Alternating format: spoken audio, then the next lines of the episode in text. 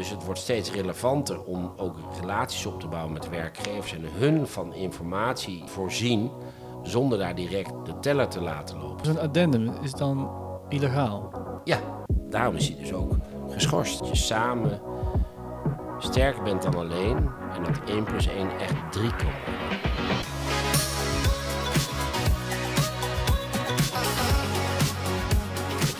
Collega eh, waar ik al meer dan 10 jaar mee werk, eh, dat is Maida Saman. En eh, we noemen haar de primus inter pares. En dat betekent de eerste onder de gelijken. En omdat zij het langst met mij werkt, vanaf aanvang kantoor, november 2013, eh, is ze toch een gelijke, maar blijft ze toch de primus inter pares. En dat is de eerste onder de gelijken. Dat heeft eigenlijk een, heel veel sentiment, omdat ik ooit alleen begon. En toen kwam zij als student bij mij werken. Student stagiaire, zoals Zet ook is. Eh, maar ze is er nog steeds, dus eh, ze gaat nog niet weg. Dat was aardig. ja, nee, maar ik bedoel dat heel positief. Want eh dat is vanaf 2013. En langzaam maar zeker raak je een beetje vergroeid met elkaar. Een van de mooiste boeken die ik ooit gelezen heb was van Rasha Peper, Ranonkel. En die man die zit op een boom. En uiteindelijk wordt hij een boom. Dus dan die boom die groeit zo om hem heen dat hij zelf een boom wordt. Ja, je gelooft het verhaal niet, maar... Maar in deze metafoor, wie, wie, maar- zie, wie zie de boom? Ben jij de boom? Of Nee, maar eh, de, de, nee, nou, als ik de boom ben, dan wil ik nooit zo vergroeid zijn dat zij ook een boom wordt. Ehm, en als ik de berg en boom met zou zijn, dan zou ik alle twee zijn. Dan hoeft zij ook geen rol te spelen. Nee, maar de vergroeiing... eh, kijk, dat, die Rasha Peper die is helaas te vroeg overleden, maar dat is echt een goede schrijfster. Maar het, het, het zo dicht bij elkaar komen dat je als het ware een soort twee-eenheid wordt, een soort eh, Batman en Robin, dat is wel wat je met ehm, mensen waar je lang mee samenwerkt kan bewerkstelligen. Dus dat je samen sterker bent dan alleen en dat 1 plus 1 echt 3 kan worden. En daarom is het dus ook de primus inter pares. Maar zij, zij, dus wat ik eigenlijk jullie wil vertellen is, wij doen en deden presentaties. Eh, ik deed ze altijd met Maida. Helaas is Maida even wegens ziekte uitgevallen. Eh, ze komt weer terug, ze is aan het reïntegreren. Eh, maar ik wilde het wel vertellen om te laten zien hoe ik dan een presentatie met haar dan heb gedaan. Eh, bij cliënten. We noemen, dat, de roadshow. Ooit bedacht. eh, met de picknickmand gingen we op pad. Mocht de cliënt ook de picknick, picknickmand houden en wat daarin zat. En dan aten we dat op en dronken we het op. Een beetje, beetje suf, een beetje EO-achtig, maar ja, toen maar. En eh, dan hadden we ook een presentatie op een laptop. En dat, eh, dat presenteerden we aan de cliënten. En dat deden we dan gratis. En dan, eh, dat eindigt dan altijd zo. Hè? Dus daar, daar worden cliënten heel erg vrolijk van. Met een plaatje. een plaatje met mooie gezichten van jullie team. En daarboven vragen. Ja. Dus zo, eh, dat, dat zijn eh, presentaties. Dus met mij, kijk, Maide is deze. Nou ja, daar word je direct vrolijk van. Als je minstens net zo vrolijk eh, eh, van deze foto. Dat is een foto van mij, wat overigens dezelfde foto is. Er zitten gewoon vier mensen op één foto. Maar om aan te geven dat de, de, het presenteren, het delen van kennis, het delen van eh, wat je bezighoudt, wat ook belangrijk is om toe te passen. Hè. Iedereen wordt geacht de wet te kennen. Eh, dat is heel erg belangrijk. En Maida is daar eigenlijk eh, bij het nieuwe kantoor mee begonnen. Dus het is eigenlijk een beetje ter ere van haar en ter ere van haar terugkomst. Want eh, we hebben er alle vertrouwen in, zij zelf ook. En eh, voor dit weten ze terug. Dus zij heeft een presentatie gegeven. Dat heet de Wet Transparante en Voorspelbare Arbeidsvoorwaarden.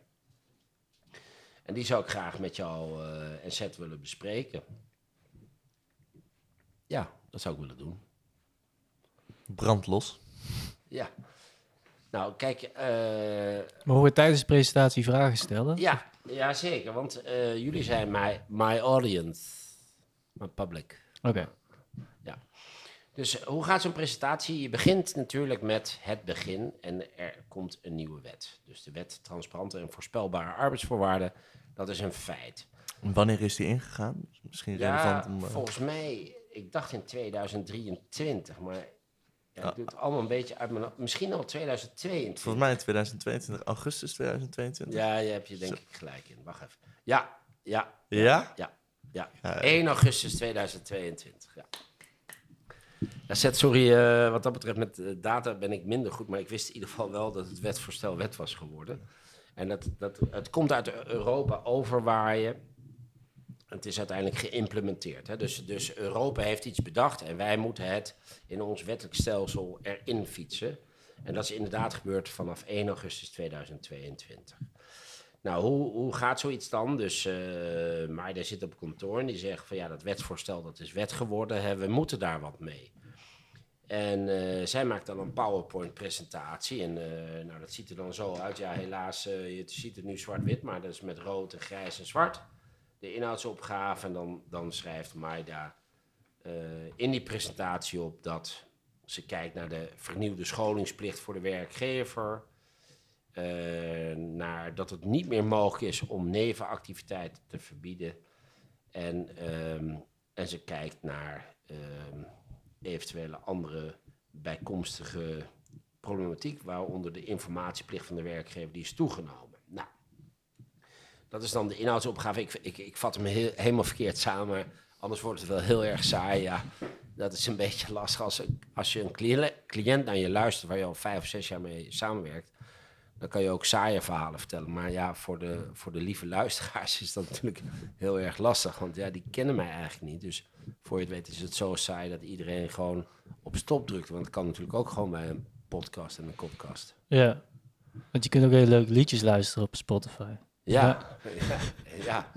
Maar wa- wie is de doelgroep voor deze? Ja, met name, de, kijk, als het, als het een wet is die ziet op transparante en voorspelbare arbeidsvoorwaarden, is natuurlijk de werkgever. En ehm, kijk, wat, wat natuurlijk zo is, als, als je, we hebben vier advocaten en een eh, hele goede office manager en een hele goede student die langzaam maar zeker steeds meer een werknemer wordt. Eh, dan heb je een team van zes. Dus, dus, dus ehm, daar kan je ook werkgevers bij staan. En, en, en beter dan vroeger toen ik met z'n tweetjes begonnen. Ehm, dus, dus het wordt steeds relevanter om ook relaties op te bouwen met werkgevers en hun van informatie voorzien, zonder daar direct de teller te laten lopen, zonder direct geld te vragen, maar juist iets aan hun aan te reiken, waardoor zij eh, beter kunnen ondernemen. Dat is eigenlijk het idee van een hele presentatie. Ja, dat is wat wij ook nu doen.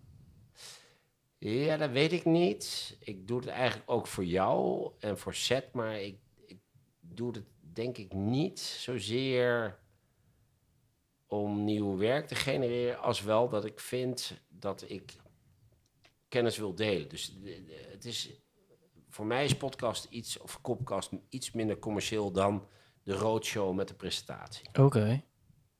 Want die roadshow, dan ga je langs elke cliënt. En wie, wie, en wie is dat, wat voor publiek heb je dan? Is dat, eh, Ja, dat kijk, de het, het lastige is dat je, dat je, dat je geen eh, namen mag noemen, omdat je dan je geheimhouding schendt. Maar eh, het zijn dus werkgevers in jouw cliëntenbestand die je benadert of jij iets mag vertellen over de nieuwe wet. Dus in dit geval de wet transparante en voorspelbare arbeidsvoorwaarden. Nou, en als zij zeggen ja, dat mag, dan maak je de presentatie, ga je er naartoe. Dan heb je alleen een beamer nodig en een laptop. Of een laptop, maar dan moet iedereen op de laptop kijken. Dan kan het een beetje gek worden. Maar een beamer, dan, dat werkt beter. En dan vertel je gewoon een verhaal. En wat ik, wat ik aan jullie wil eh, aanreiken, is dat wat je moet weten, is dat eh, het allemaal van Europa komt overwaaien. Veel meer dan je zelf denkt. Dus, dus bij elke prestatie, wij, wij, wij waarschuwen mensen van, let op, Europa is actiever dan eh, Nederland, ook daar waar het gaat om wetgeving. En let op wat er allemaal naar onze kant komt vliegen. Ja, er zijn ook een heleboel dromers eh, die, die eigenlijk alles Europees zouden willen, ook het, ook, ook het arbeidsrecht, maar dat gaat helaas niet. Eh, maar Europa is steeds belangrijker en die zegt dus dat wij dingen moeten doen. want waarom gaat dat niet? We houden sommige dingen wel tegen.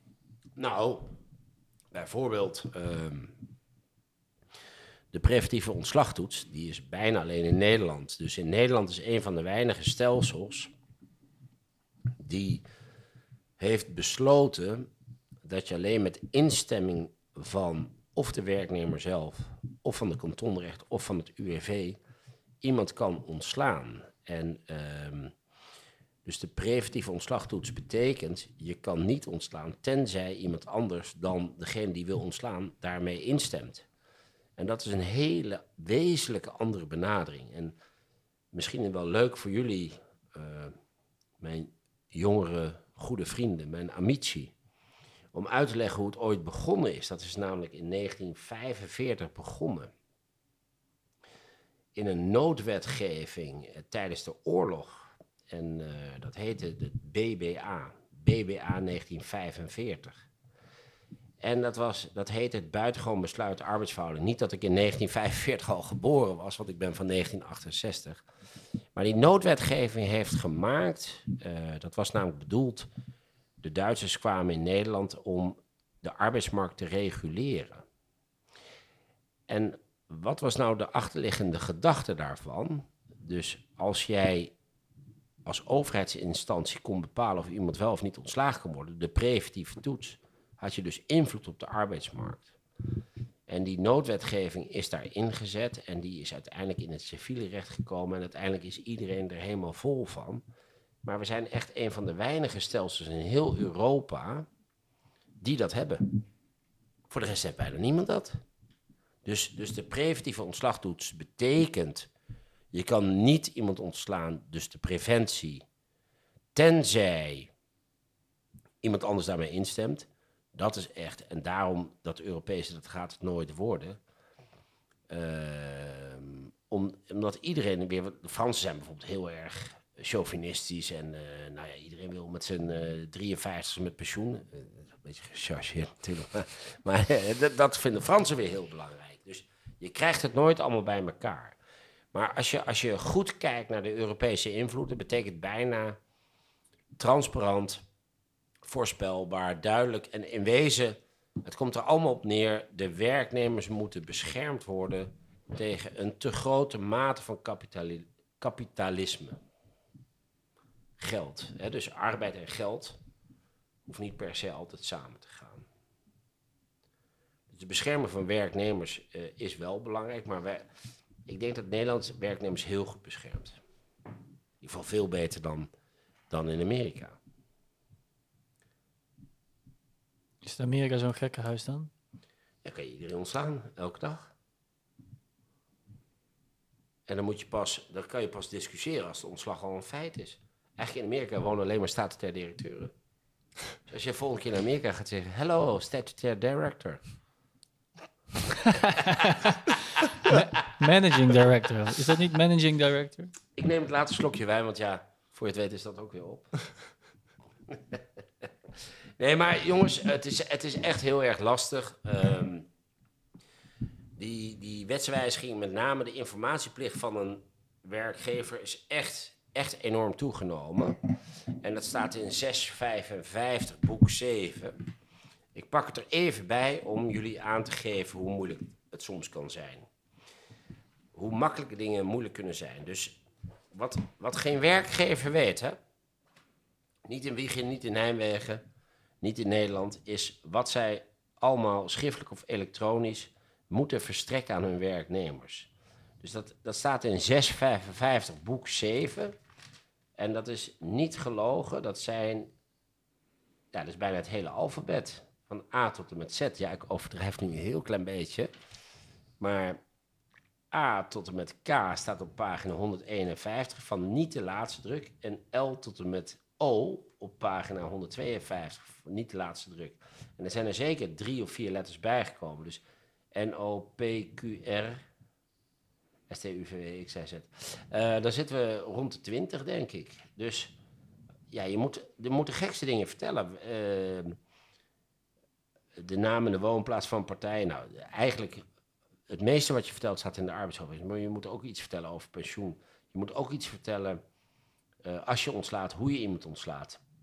Dus die informatieplicht, dus het informeren, het transparant zijn, het voorspel, voorspelbaar zijn, wordt steeds meer opgekrikt en wordt zwaarder qua vereist. Dus werkgevers hebben wat dat betreft heel erg zwaar. En dat komt in die presentatie van Maiden naar voren.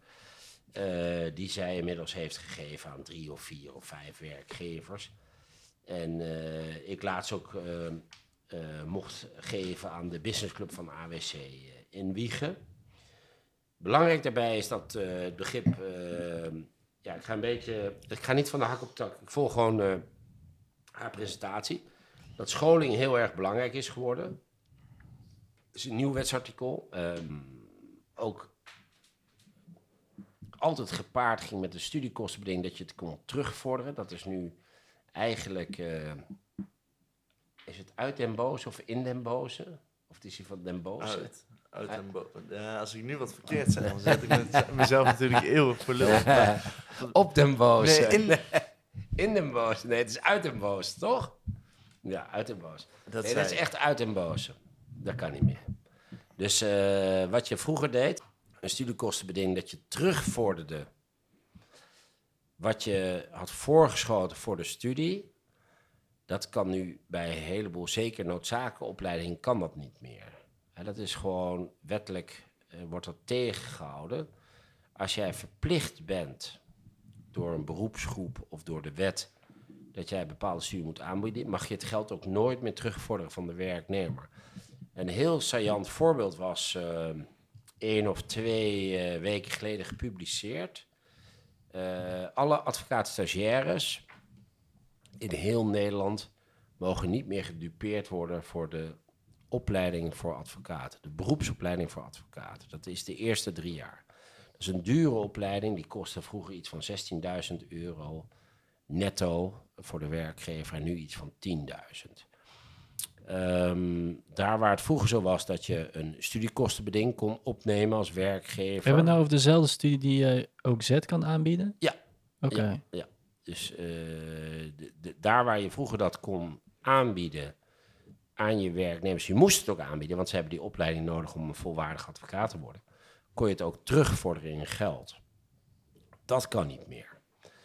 Eh, het terugvorderen van het geld wat je eh, aanreikt voor verplichte opleiding is eigenlijk sinds augustus 2022 nietig. Dus ze willen dat gewoon niet meer hebben.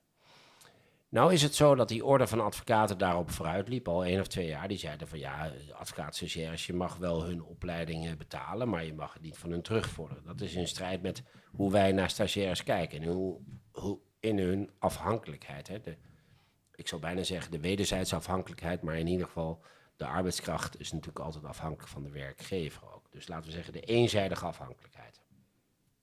Dan was er een eh, advocatenkantoor en een eh, werkgever die dacht slim te zijn en los van alle regels van de orde ging hij buitenom een addendum maken. Weet je wat een addendum is, Raoul?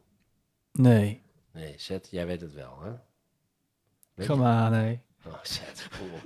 Als je, oh, wat een vak, man. Als je dat niet weet, weet je niks. Dat is een aanhangsel. dat is een aanhangsel. Dus die, die, dat, die advocatenkantoor, of dat advocatenkantoor en die werkgever maakt een aanhangsel aan het contract. En die in strijd met de regels, in strijd met de regels, komt hij daar overheen dat als zij weggaan binnen een bepaalde periode, zij alsnog die studiekosten moeten terugbetalen. Terwijl dat al niet meer mocht. En beide partijen zetten hun handtekening. En uiteindelijk ja, voel je de bui hangen. Eh, gaat een van die stagiaires in het medewerkerschapjaar of het stagiairjaar gaat weg. En die werkgever verrekent dat gewoon met die eindafrekening. Die zegt, ja, ik, ik ben het met jou overeengekomen. We hebben alle twee de handtekening gezet. In strijd met de regels die ge- gelden bij de orde. Maar, eh, dus, dus ik heb 2 of 3000 euro van jou ingehouden. Want je bent na het tweede of derde jaar weggegaan. Het gaat gestaffeld naar beneden, wat je kan terugvorderen. En ja, die, die advocaat denkt, ja, wat de fuck, eh, wat krijgen we nou, man? Eh, dus ik heb het wel getekend, maar ja, nu wil ik weg. Nu, nu wil ik het geld wel gewoon hebben. Dus die gaat naar de orde van advocaten en die beklaagt zich over zijn patroon of zijn werkgever. Die zegt, ja, ik heb het toen wel getekend, maar ik was toen onwetend of te jong en ik was in een afhankelijkheidspositie. En ik vind niet dat hij dat mag verrekenen bij de eindafrekening. Ik vind principieel dat ik dat geld mag houden. Ook gelet op de nieuwe wetswijziging van 1 augustus 2022. Het, is uiteindelijk zo ver gegaan, die klacht, dat die eh, desbetreffende advocaat en werkgever voor vier weken is geschorst, waarvan twee voorwaardelijk, twee onvoorwaardelijk. Dat hij zijn ambt niet meer mag uitvoeren, omdat hij iets had gedaan wat in strijd was met de regels.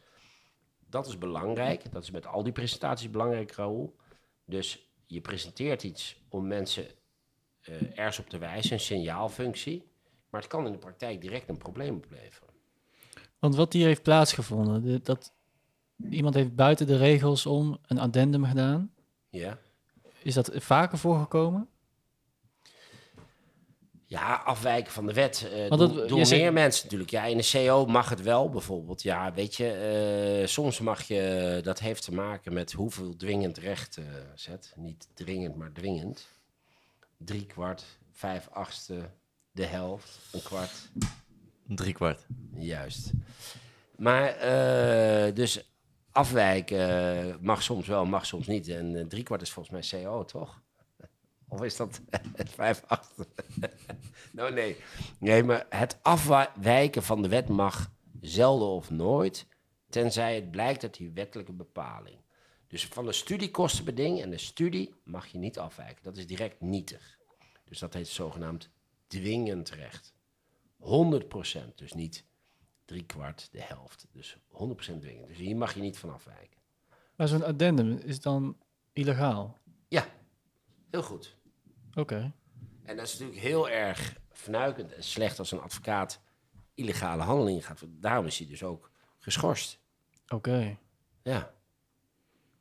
Nou, dat voor wat betreft studie, studiekosten en hoe daarmee om te gaan. Zet zitten googelen hoeveel kwarts hij heeft.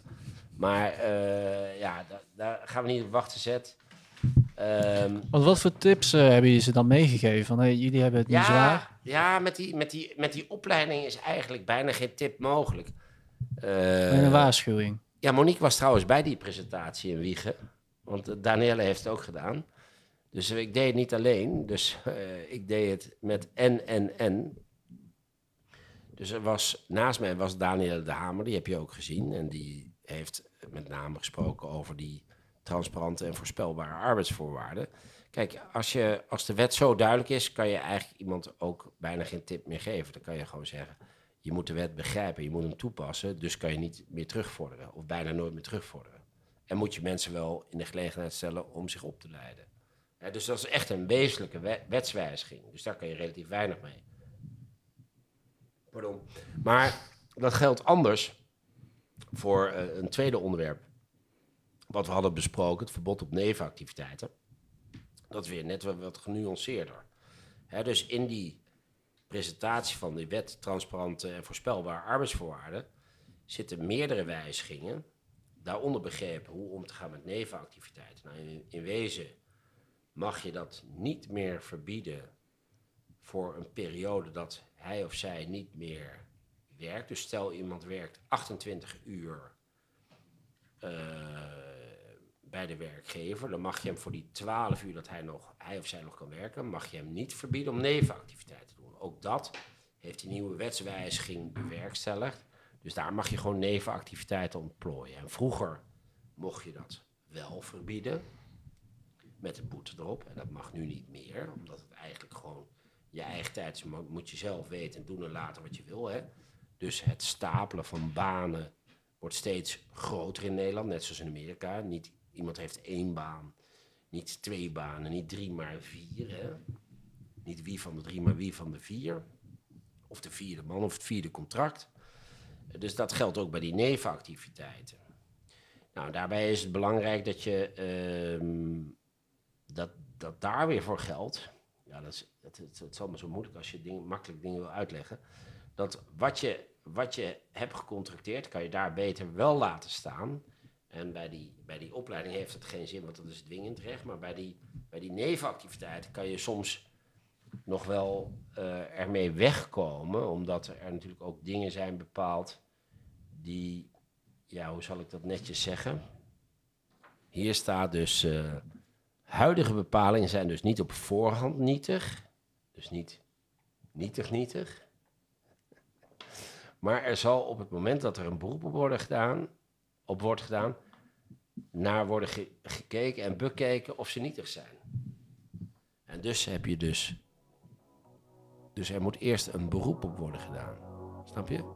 Dat is weer net weer wat anders. En dat maakt mijn vak en mijn beroep.